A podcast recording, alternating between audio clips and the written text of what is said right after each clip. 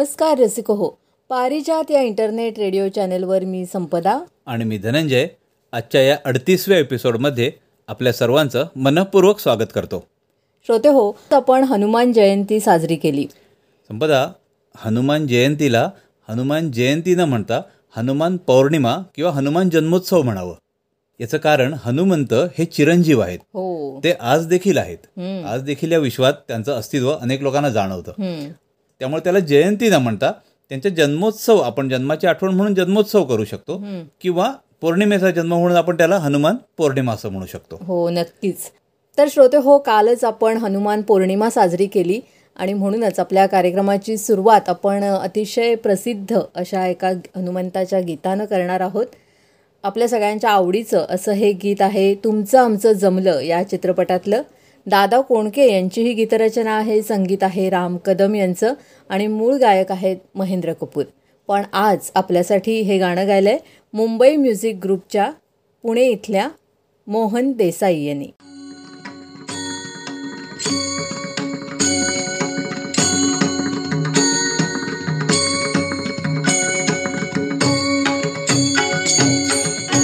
अंजनीच्या सुता तुला रामाच वरदान.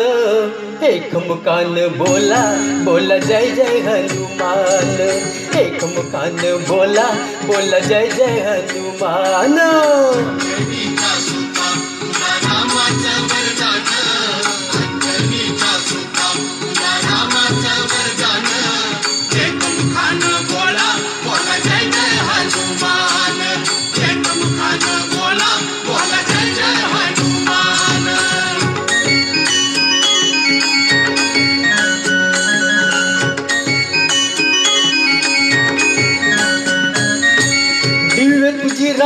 राम भक्ती भव्य तुझी काया बालपणी गेला से तू सूर्याला धराया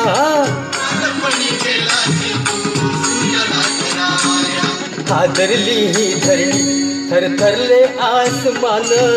एकमुखान बोला बोला जय जय हनुमान।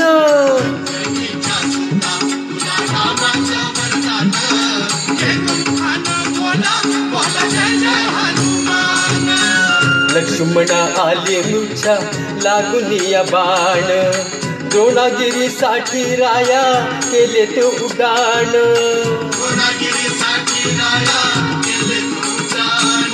तळहातावर आला घेऊन पंच प्राण. एकमुखान बोला बोला जय जय हनुमान.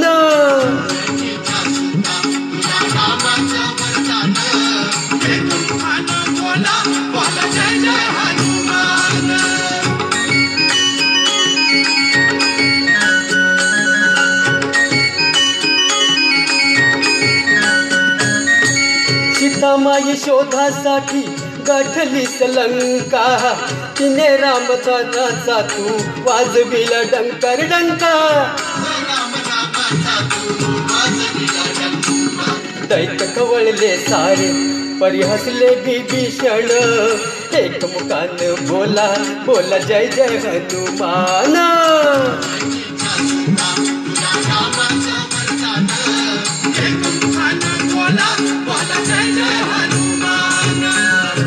तुला नवरत्नांचा जानकीने घातला. पाहिलेस पूर्ण मोती राम कुठे आतला? उघडीने छाती आपली दाविले प्रभू भगवान. एक मुखान बोला बोला जय जय हनुमान.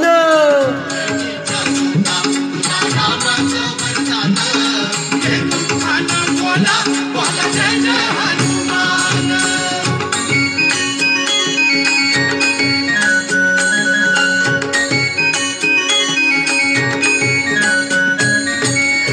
किती गेले किती संपले भरारा तुझ्या परिणामाचा रे अजूनही दरारा. हा. धावत येलव करी आम्ही झालो रे हैराण. एक मुखान बोला बोला जय जय हनुमान.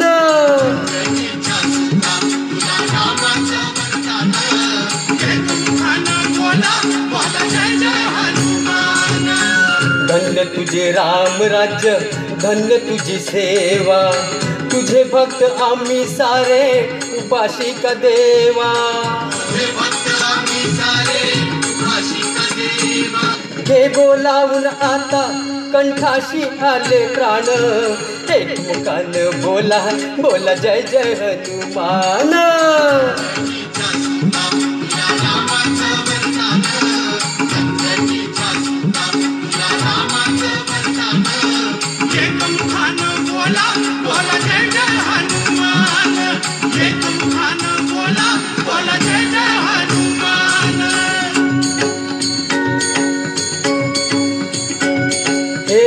लक्ष्मण जानकी जय बोला हनुमान की।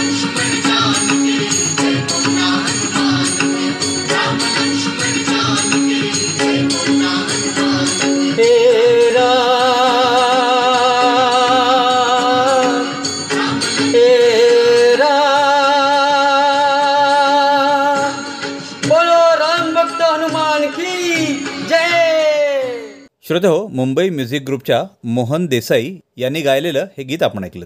श्रोते हो हनुमंत म्हणजे सर्व भारतीय मनांना आवडणारं असं हे दैवत आहे.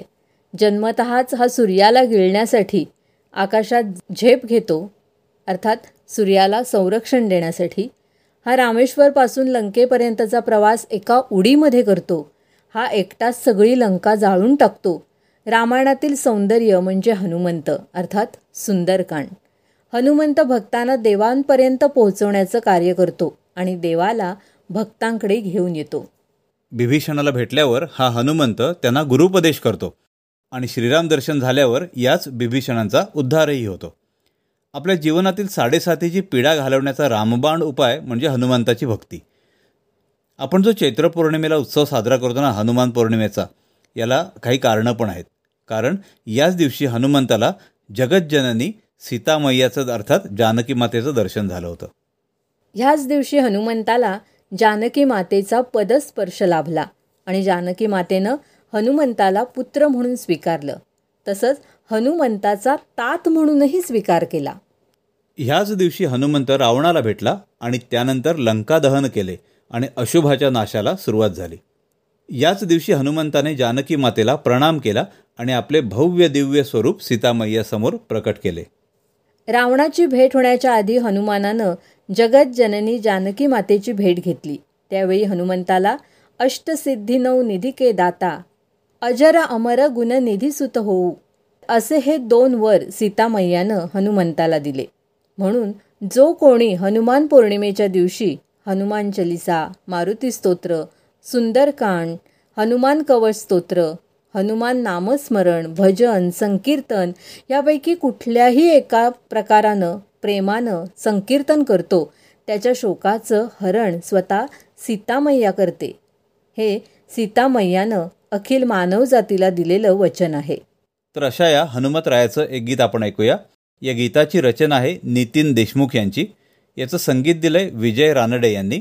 या गाण्याचे गायक आहेत वरद नाटेकर. आणि तबला साथ आहे सोहम सचिन भावे यांची. अंजनी माता पिता केसरी राम भक्त हनुमान. अंजनी माता पिता केसरी राम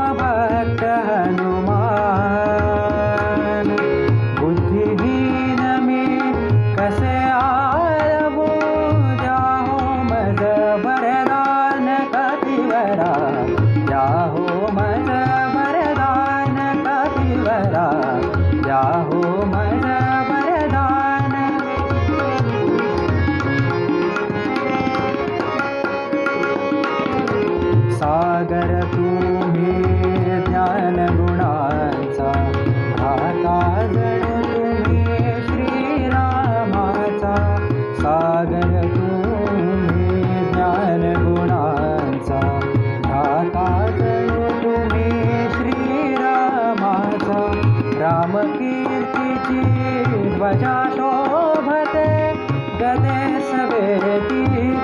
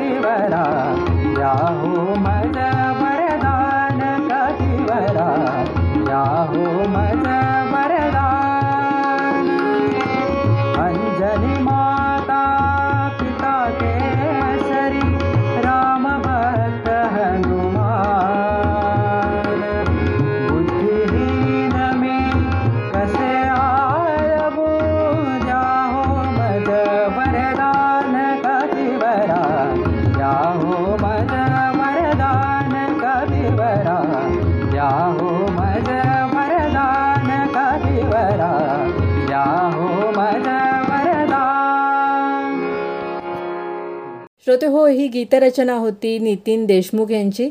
संगीत होतं विजय रानडे यांचं. गायक कलाकार होते वरद नाटेकर. तर तबला साथ होती सोहम भावे यांची. आपण ऐकताय Parijat internet radio channel. Dhananjay जीवन म्हणजे काय? जीवन म्हणजे आपण जन्माला आल्यापासून मृत्यूपर्यंतचा मधला काळ. बरोबर. म्हणजेच प्रत्येकाचा जीवनाकडे बघण्याचा दृष्टिकोन हा वेगळा असतो. हो. म्हणजे अगदी झोपडीत राहणारा माणूस असू दे नाही तर अ, खूप मोठा श्रीमंत उद्योगपती असेल प्रत्येकाला स्वतःचं असं एक जीवन असतंच हो. की ज्याच्यामध्ये आनंद असतो विवंचना असतात संकट असतात भीती असते सगळे प्रकार असतात. म्हणजे ते तर कुणाला चुकलं नाहीये. तर म्हणून प्रत्येकजण आपापल्या दृष्टीनं या जीवनाकडे बघत असतो. हो. औरंगाबादच्या माधुरी परांजपे यांना जीवनाविषयी काय वाटतं ते ऐकूया आता त्यांच्याच शब्दात. जीवन म्हणजे माणसाचा जन्मापासून मृत्यूपर्यंतचा प्रवास माणसाचं आयुष्य.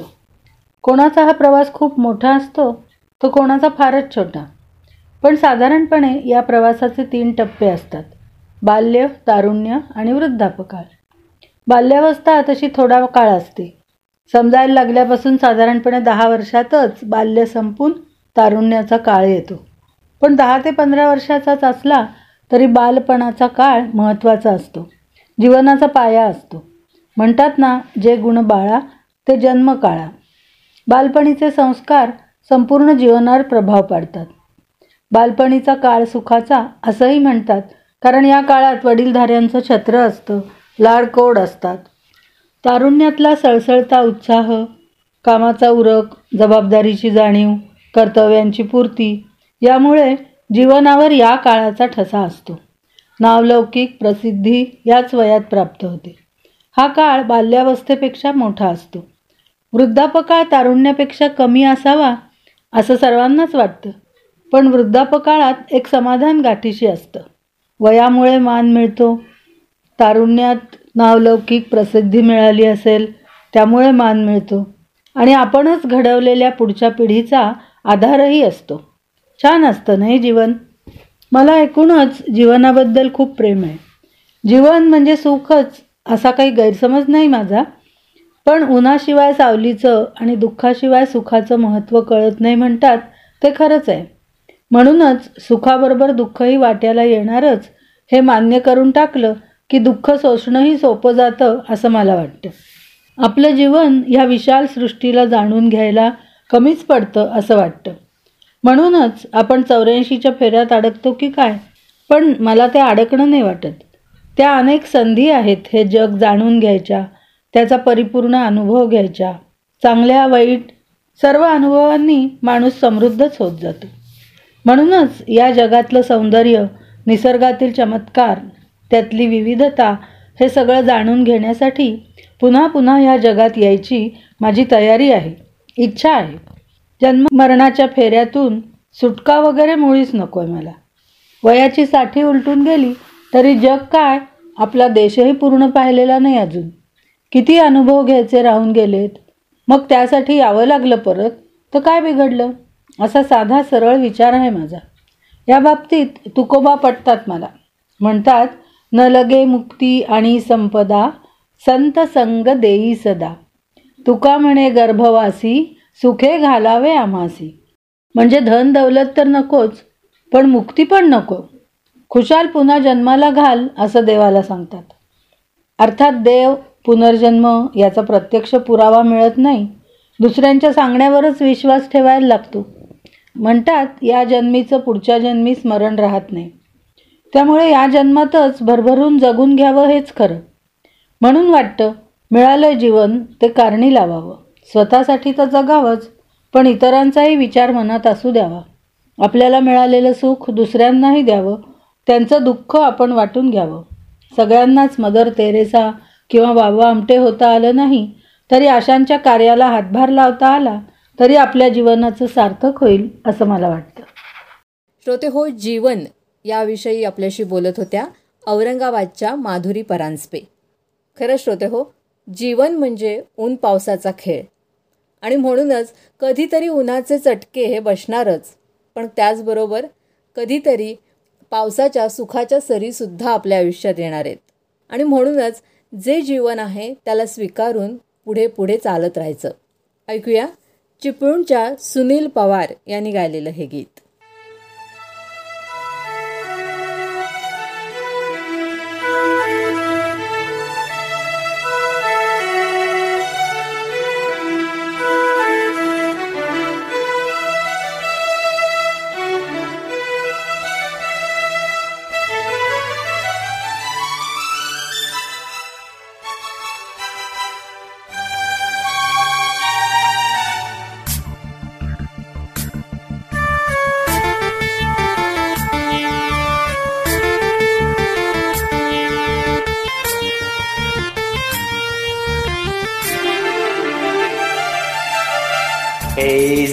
ज़िंदगी गले लगा ले।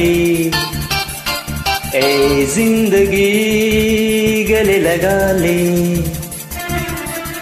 हमने भी तेरे हर एक गम को गले से लगाया है है ना?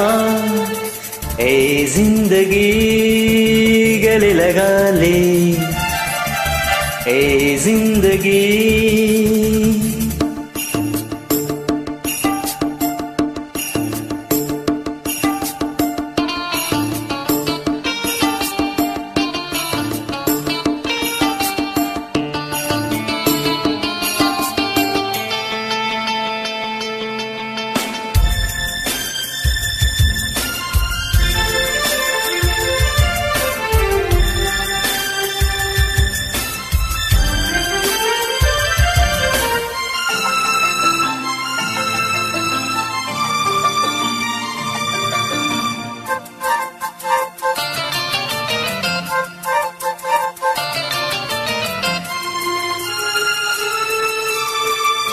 हमने बहाने से चुपके जमाने से, पलकों के पर्दे में घर भर लिया। हमने बहाने से चुपके जमाने से, पलकों के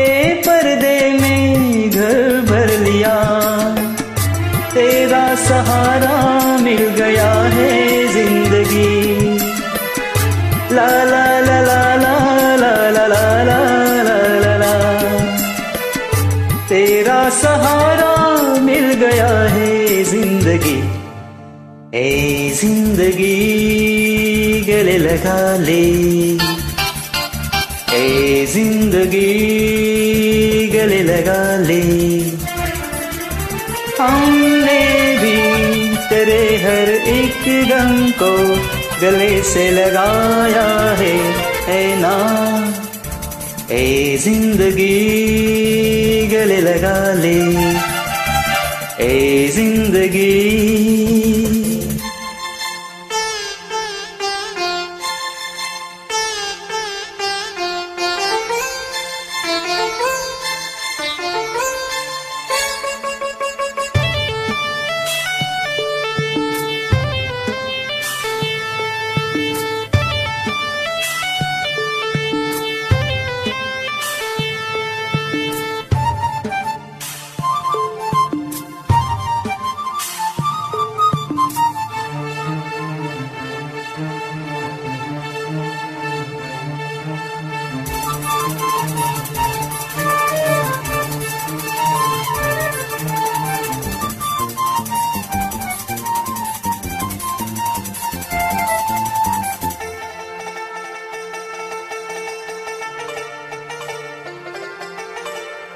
छोटा सा साया था, आँखों में आया था।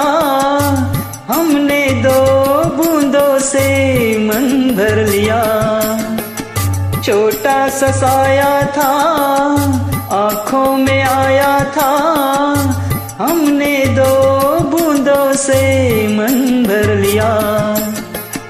हमको किनारा मिल गया है।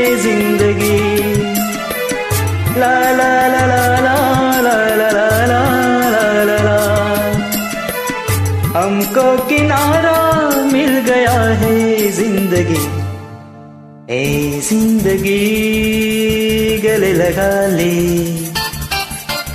ए जिंदगी गले लगा ले ला ला ला ला ला ला ला ला ला ला ला ला ला ला ला ला ला है ना ए जिंदगी गले लगा ले गले लगा ले गले. लगा ले गले लगा ले हो गले. लगा ले श्रोते हो चिपळूणच्या सुनील पवार यांनी गायलेलं हे गीत आपण ऐकलं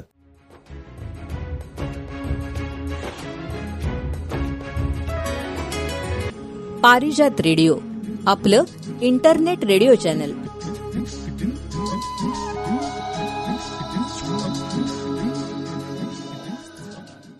धनंजय दोन पिढ्यांच्या मध्ये मतभेद असं नाही मी म्हणत पण वेगवेगळ्या विचारसरणी असतात. जनरेशन गॅप हा त्यालाच आपण जनरेशन गॅप म्हणतो. म्हणजे बघ ना आता आपली जी पिढी आहे तर आम्ही त्या पिढीतल्या स्त्रिया बघ जरा काही अन्न उरलं तरी ते संपवायचं. फुकट जाता का फुकट जाता कामा नये. म्हणजे मग ते आहे चला घेऊन टाकूया एवढंच उरलंय ना आता घेऊन टाकूया. किंवा कधी शिळं उरलेलं असेल तर ते आपण घेऊन टाकायचं आणि मग बाकीच्यांना हा तुम्ही हे घ्या ताजं केलेलं पण हे मी संपवून टाकते. पण आपली जी पुढची पिढी आहे ना त्या मुलांना ते आवडत नाही. म्हणजे ते आम्हाला ओरडतात की तुम्हाला हवंय म्हणून तुम्ही खात नाही. ते तर संपवायचंय म्हणून खाता. असं नका करू ना. जाऊ दे ना ते. कशाला हवंय? म्हणजे सरळ टाकून द्या हा सांगतात. म्हणजे शिळं खाऊ नका. असं त्यांचं म्हणणं असतं. आपल्या आरोग्याच्या दृष्टीने सुद्धा ते बरोबर असतं. पण आपला जीव राहत नाही. आणि आम्हाला बायकांना तर माहिती आहे ना सगळं निपटून चाटून पुसून खायची सवय असते. तर अतिशय स्त्रियांच्या जिव्हाळ्याचा हा विषय आहे. तर श्रोते हो आता त्याच विषयी आपण ऐकूया. पुण्याच्या योगिनी पाळंदे यांचं हे लिखाण आहे आणि त्याचं वाचन केलं आहे रत्नागिरीच्या पूर्वा खालगावकर यांनी. टाकू की चाटू? आमच्या घरी जेवणं झाली की त्यानंतर एक निपट सोहळा असतो. एकूणच खाताना स्वच्छ निपटून आणि चाटून पुसून खाणं हे खाद्यसंस्कार माझ्यावर अगदी लहानपणापासून घट्ट रुजलेले आहेत. माझ्या आयुष्यातला चाटण संस्कृतीतला जॉय माझ्या लहानपणी. जॉय नामक वर्षाकाठी एकदाच मिळणाऱ्या आईस्क्रीमपाशी सुरू झाला होता. त्या कपाचे पातळ कव्हर जिभेने साफ करताना या कलेची माझ्या आयुष्यातली सुरुवात झाली. तिथपासून सुरू झालेला हा चाटण प्रवास अद्यापही सुखनैव चालू आहे. या प्रवासातला प्रामाणिक साथीदार म्हणजे दुधाचं पातेलं. ते घासायला टाकण्यापूर्वी अंगठ्याने त्याला खरवडून घेऊन चाटतांचा तो समाधी क्षण अवर्णनीय असतो. दुधाच्या पातेल्याच्या इतकंच आमटीचं पातेलं चाटणं म्हणजे सुखदुःख समे कृत्वा लाभा लाभो जया जयो दूध आणि आमटी याला समान न्याय देण्या इतकं गीता तत्व अंगात मुरणं ही या चाटण संस्कृतीची देण आहे. तुम्ही काजू शेंगदाणे घालून मस्त आटवलेली अळूची भाजी पुण्यात फतफद म्हणतात त्याला. ती खाल्ली असेल पण पंक्तीच्या शेवटी उरलेली भाजी वाटीत ट्रान्सफर केल्यानंतर पातेल्याच्या आत चिकटलेली अळूची साय कधी खाल्ली बेफाट लागते. आणि हो अगदी अलीकडच्या त्रिदशकातल्या पावभाजीच्या कढईतल्या पावभाजीच्या साईवरही असेच चविष्ट संस्कार झालेले असतात. माझी नणन गवल्याच्या खिरीचं पातेलं खीर संपल्यावर मागून घेते आणि रिकाम्या पातेल्याच्या अंगोपांगावरून मायेचा हात नवे नवे मायेची बोटं फिरवून तो चिकटलेल्या साईचा ऐवज खाते. सासूबाई तर गोडाचा शिरा संपल्यावर गार झालेली कढई घेऊन त्यात इवलं दूध टाकून ठेवायच्या. सगळा चिकटून राहिलेला शिरा दुग्ध शरण होऊन जायचा. आणि ती तयार झालेली खीर सासूबाई भुरकून खायच्या. पिठल्याच्या कढईच्या तळाशी जमलेली खमंग खरवड बेसुमार चविष्ट लागते. या चाटण संस्कृतीला समजूतदारपणाचे आणि सिव्हिक सेन्सचे अनेक पदर आहेत. ताट अथवा पातेलं इतकं स्वच्छ निपटावं की त्यातले अन्नकण पूर्णत्वाने संपावे. ते घासणाऱ्या बाईला त्याची घाण वाटू नये आणि बरबटलेलं ताट घासताना व्यय होणाऱ्या पाण्याचीही केवढी तरी बचत व्हावी? आमचा हा चाटून पुसून खाण्याचा अलिखित नियम हा फक्त पातेलं आणि कढईपुरता मर्यादित नव्हता. तर तो आंब्याच्या फोडी आणि कोळी खातानाही लागू व्हायचा. आंबा मोसमात खाल्लेल्या प्रत्येक आंब्याच्या कोळीचा केसन केस उभा केल्याशिवाय आम्ही कोय कधीही टाकली नाही. आमच्यात केस उभे करून कोळी खायची स्पर्धा लागे. मग काय? ओळीने उभे राहून सकाळी सकाळी कोकणातल्या मामाने हातात दिलेल्या आंब्याचे जणू केशवपनच व्हायचे. इतके की त्यानंतर गुरांच्या गोठ्यात गाईला ती कोय खाताना हापूसची होती का रायवळची याचा पत्तासुद्धा लागत नसे. खाऊन माजावं टाकून माजू नये. भुकी तो सुखी. अशा अनेक म्हणी आणि वाक्प्रचारांमध्ये लहानपण घालवलेल्या आम्हा सर्वांनाच अन्न टाकण्याचा मोठाच तिटकारा. एकतर आम्ही जास्त अन्न शिजवत नाही. आणि समजा जास्त शिजून उराउरी झालीच तर ती टाकून कधीच देत नाही.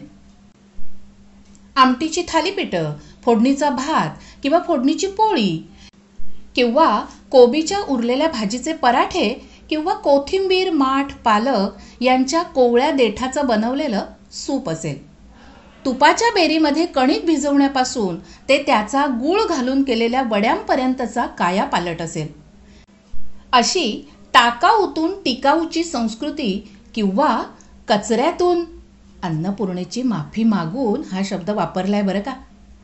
कचऱ्यातून पुनर्निर्माणाची कला जोपासणाऱ्या मला या दिवाळीत मोठाच धक्का बसला. घरी केलेला ताजा चिवडा आणि बेसन लाडू लेकाला खायला दिले. त्यानेही मम्मी यम्मी असं करत खाल्ले. मम्मी आणि यम्मी हे शब्द ऐकल्यावर का कुणास ठाऊक एक कानफटत माराविषयी वाटते. असो. खरा कानफटात मारायचा प्रसंग तेव्हा उद्भवला जेव्हा मी त्याची ताटली घासायला टाकली मी पाहते तो त्यात चिवड्यातून वेचलेले दाणे आणि लाडवातून उपटलेले बेदाणे त्याने चक्क टाकून दिले होते. त्याला विचारल्यावर हल्ली मला नाही आवडत तो कचरा. इतकं सरळ सोपं उत्तर आलं. बारकाईने पाहिल्यावर अशा टाकण प्रसंगांची न संपणारी मालिकाच माझ्या डोळ्यापुढे तरळली. माझा भाऊ पोहे आणि उपम्यातून मोहरी निवडून बाजूला ठेवतो. आणि मी फार फार तर मोहरी कढीपत्ता मिरची असा सो कॉल्ड कचरा टाकणाऱ्यांना एक वेळ माफ करू शकते. पण बुफेच्या रांगेत उभे राहून रवांडा वगैरे भूक कंगाल राष्ट्रातून आल्यासारखं बदाबदा वाढून घेऊन नंतर अन्न टाकून देणाऱ्यांना कधीही माफ करू शकणार नाही. या बुफेगारांना हळूच टिपणारा एखादा C C T V camera असायला हवा. आणि सिग्नल तोडून पळणाऱ्या वाहकाला जशी पावती फाडायची शिक्षा मिळते ना तशी शिक्षा यांना बुफेच्या हॉल बाहेरच पावती फाडून मिळायला हवी. काही जण पुलावातून काजू बाजूला निवडून ठेवतात. आणि कितीतरी जण न आवडत्या भाज्या पुलावातून निवडून टाकून देतात. आणि नाही आवडत आम्हाला त्या भाज्या असं निर्लेप स्पष्टीकरणही देतात. गुळाच्या पोळ्या खाताना गुळ पसरलेला भाग सोडून निर्गुळ पोळीच्या चंद्रकोरी टाकणाऱ्यांचीही एक जमात असते. पावाच्या कडा टाकून मधला मऊभाग खाणारे महाभागही असतातच की. मसाला दूध म्हणजे माझा जीव की प्राण.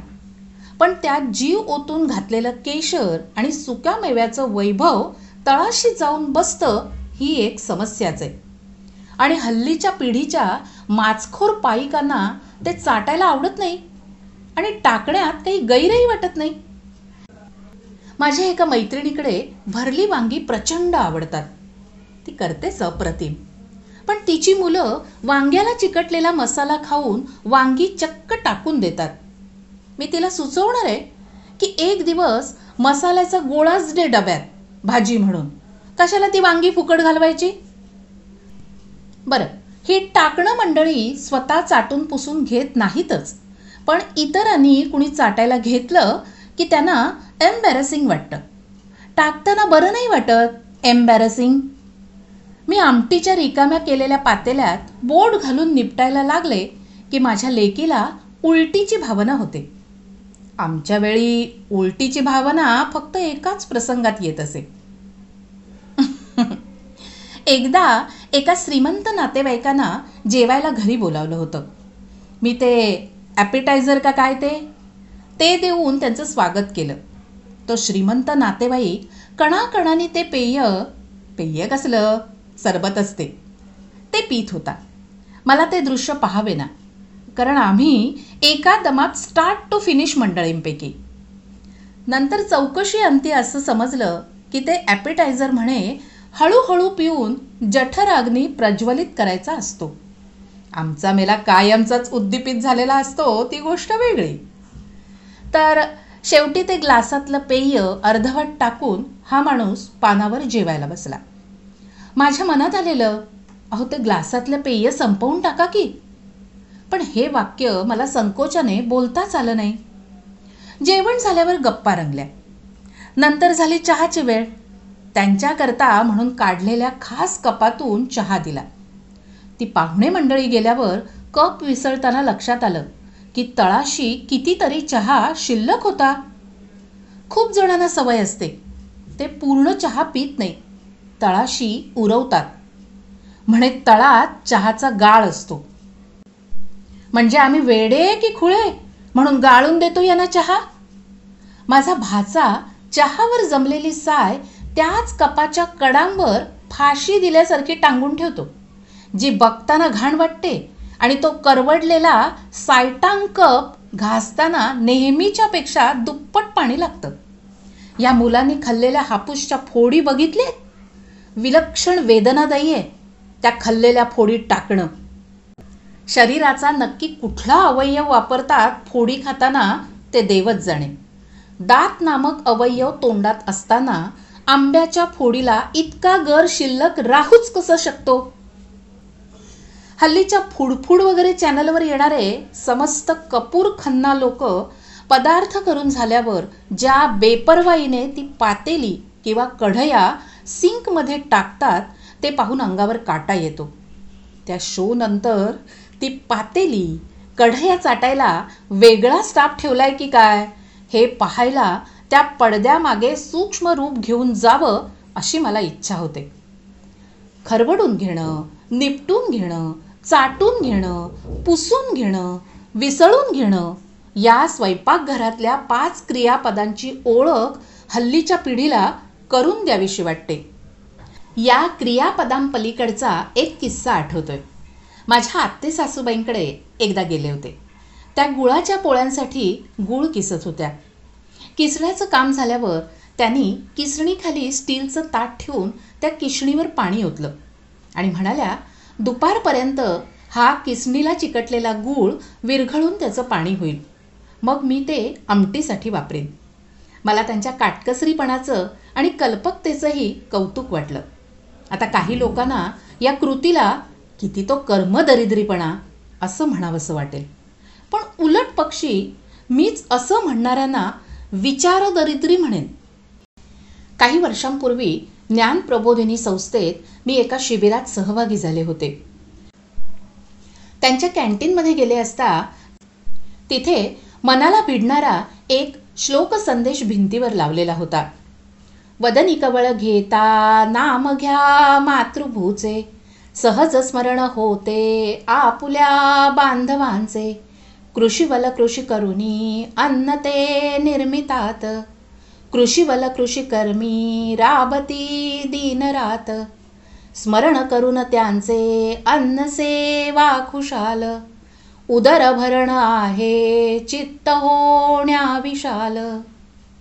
जुनं नव आमची पिढी तुमची पिढी या पलीकडे जाऊन विविध मतभेद टाळून निदान अन्न ऋण स्मरण या विषयावर एकमत व्हायलाच हवं.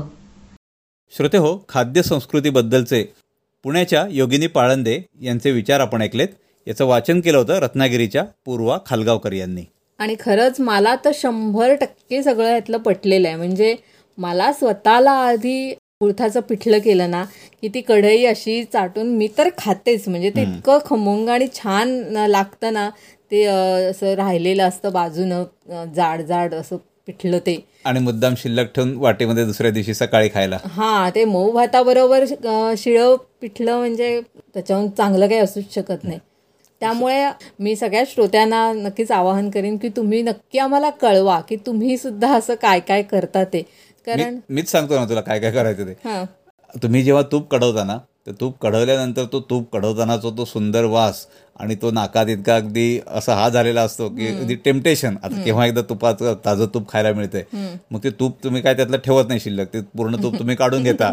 मग. त्याच्या मग त्याच्या मग त्याच्याखाली जी बेरी उरलेली असते मग त्या बेरीमध्ये आम्ही लहानपणापासून आम्हाला लहानपणी आई असं करून द्यायची की त्याच्यामध्ये कुळथाचं पीठ घालायचं आणि थोडा गुळ घालायचा आणि ते पूर्ण तूप सगळं त्याला निपटून येतं. असं एकजीव करून द्यायची खायला. तर श्रोते हो धनंजयनी मला हे सांगितल्यानंतर मी त्याची एक छानशी रेसिपी बनवली. तुम्हीसुद्धा घरी करून बघा की आपण तूप कडवल्यानंतर जी आपली बेरी राहते तुपाची तर त्याच्यामध्ये थोडासा गूळ घालायचा. तो गूळ विरघळला चांगला की त्याच्यात थोडंसं कुळथाचं पीठ घालायचं आणि मस्तपैकी अशा छोट्याशा आपल्या ताटलीमध्ये वड्या थापायच्या त्याच्या आणि छान वड्या कापून नवऱ्याला द्यायच्या. म्हणजे नवरा पण खुश होतो आणि आपलं भांडं पण चांगलं निपटून निघतं आणि घासायला ते सोपं जातं. हो. तर तुम्ही सुद्धा हे नक्की करून बघा. आणि आता मला वाटते आपण एक गाणं ऐकूया श्रोत्यांना. हे गाणं गायलंय पुण्याच्या प्रतिभा थोरात यांनी.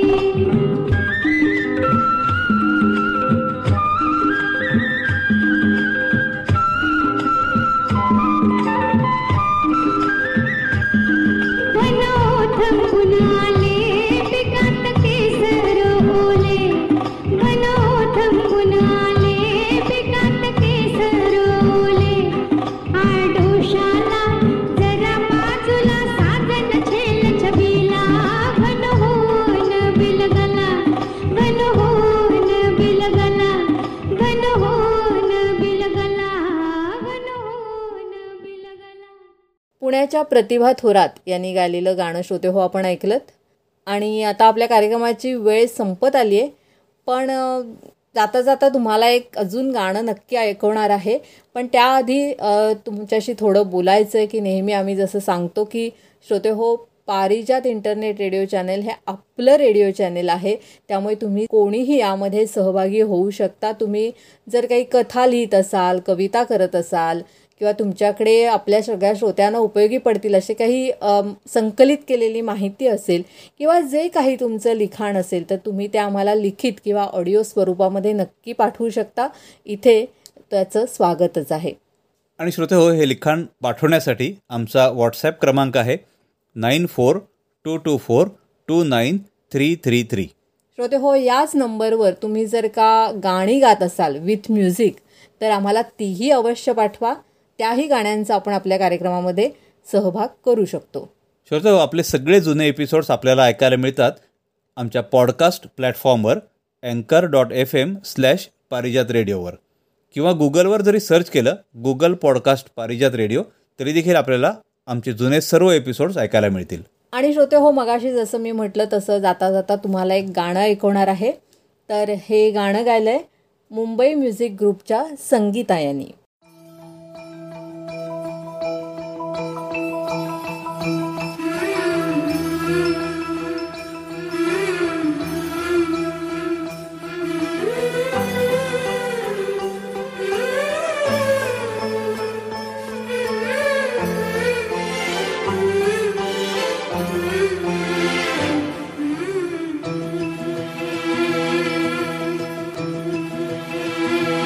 अधीर मन